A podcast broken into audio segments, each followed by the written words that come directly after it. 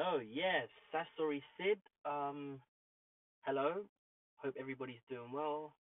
Welcome to Random Disclaimer. And I just wanted to go off the topic quickly. I just wanted to kind of talk about the state that we're living when it comes to cars. Um, as you guys are aware, there was Dieselgate, and it affected many models, which was from the Volkswagen Group. Uh, this includes Volkswagen themselves, Audi, Skoda, Seat, and even some Porsche engines. And that's basically what they did was they um put a cheat device so it would turn on when they was doing emissions testing. So the car's bellowing out, you know, toxic to the air, but they were trying to hide it by cutting that percentage when it came to the test. So long story short, they lied and misled people, and the fix that they actually had damaged the car a bit more. And I was just thinking about the concept of where diesel diesel's going. Obviously, diesel diesel's getting worse, and a lot of car manufacturers are kind of getting rid of diesel as a concept. But what I am struggling to understand now is the fact that I feel like people who put their money and trust into our car manufacturers are getting charged quite ridiculously, in my opinion, for something that they thought they bought in good faith. I mean, a few months ago, I was looking at getting a newer car, and I saw some cars. You know, I saw a petrol Seat Ibiza, and it was about 140 pounds a year for car insurance. My mum's got a Mokka, and she's paid about 200 pounds a year. And if I looked at a BMW 320d, which was you know much faster, bigger engine, I'm looking at 30 pounds a year for an older model, a Efficient Dynamics model. And I just feel like the people who are buying these diesel cars are going to be shouted against. They're going to be attacked with pitchforks and burning planks of wood, and it's just it's just unfair. I feel like the government should taking a wrong approach to this.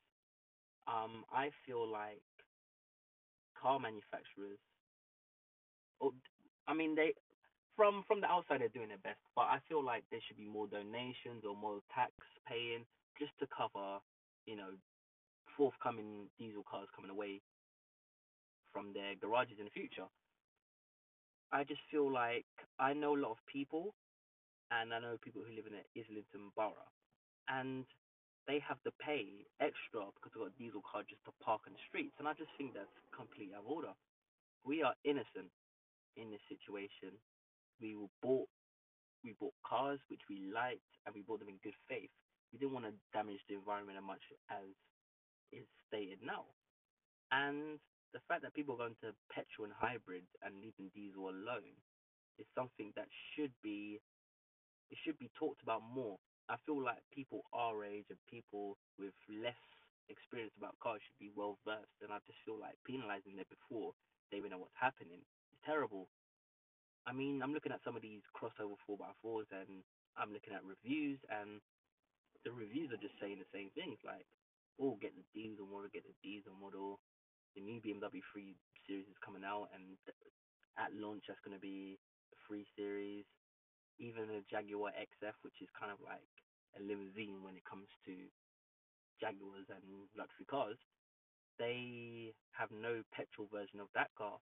So there needs to be more steps taken. One, in the way that car manufacturers take responsibility for the diesel cars, and secondly, we should get more incentives instead of just thinking that we can, well, we as us as a community be charged for it. I just think it's bang out of order. But this is kind of like the first of many things I want to talk about in debates, which is not about kind of mental health awareness. I want to branch out and talk about more things, and this will be highlighted in later segments. So, um, if you have anything you want to bring to the table, anything you want to discuss with me, or even join into a podcast, just let me know. sjpeters61 at gmail.com. I'm waiting. Anything you want to say or throw at me, just let me know. We'll get a good dialogue going. It'll be it'll be a good kind of exchange of words if you got in touch. and I'll be listening as always and answering your questions. This is Sasori Sid, and remember, you are not alone.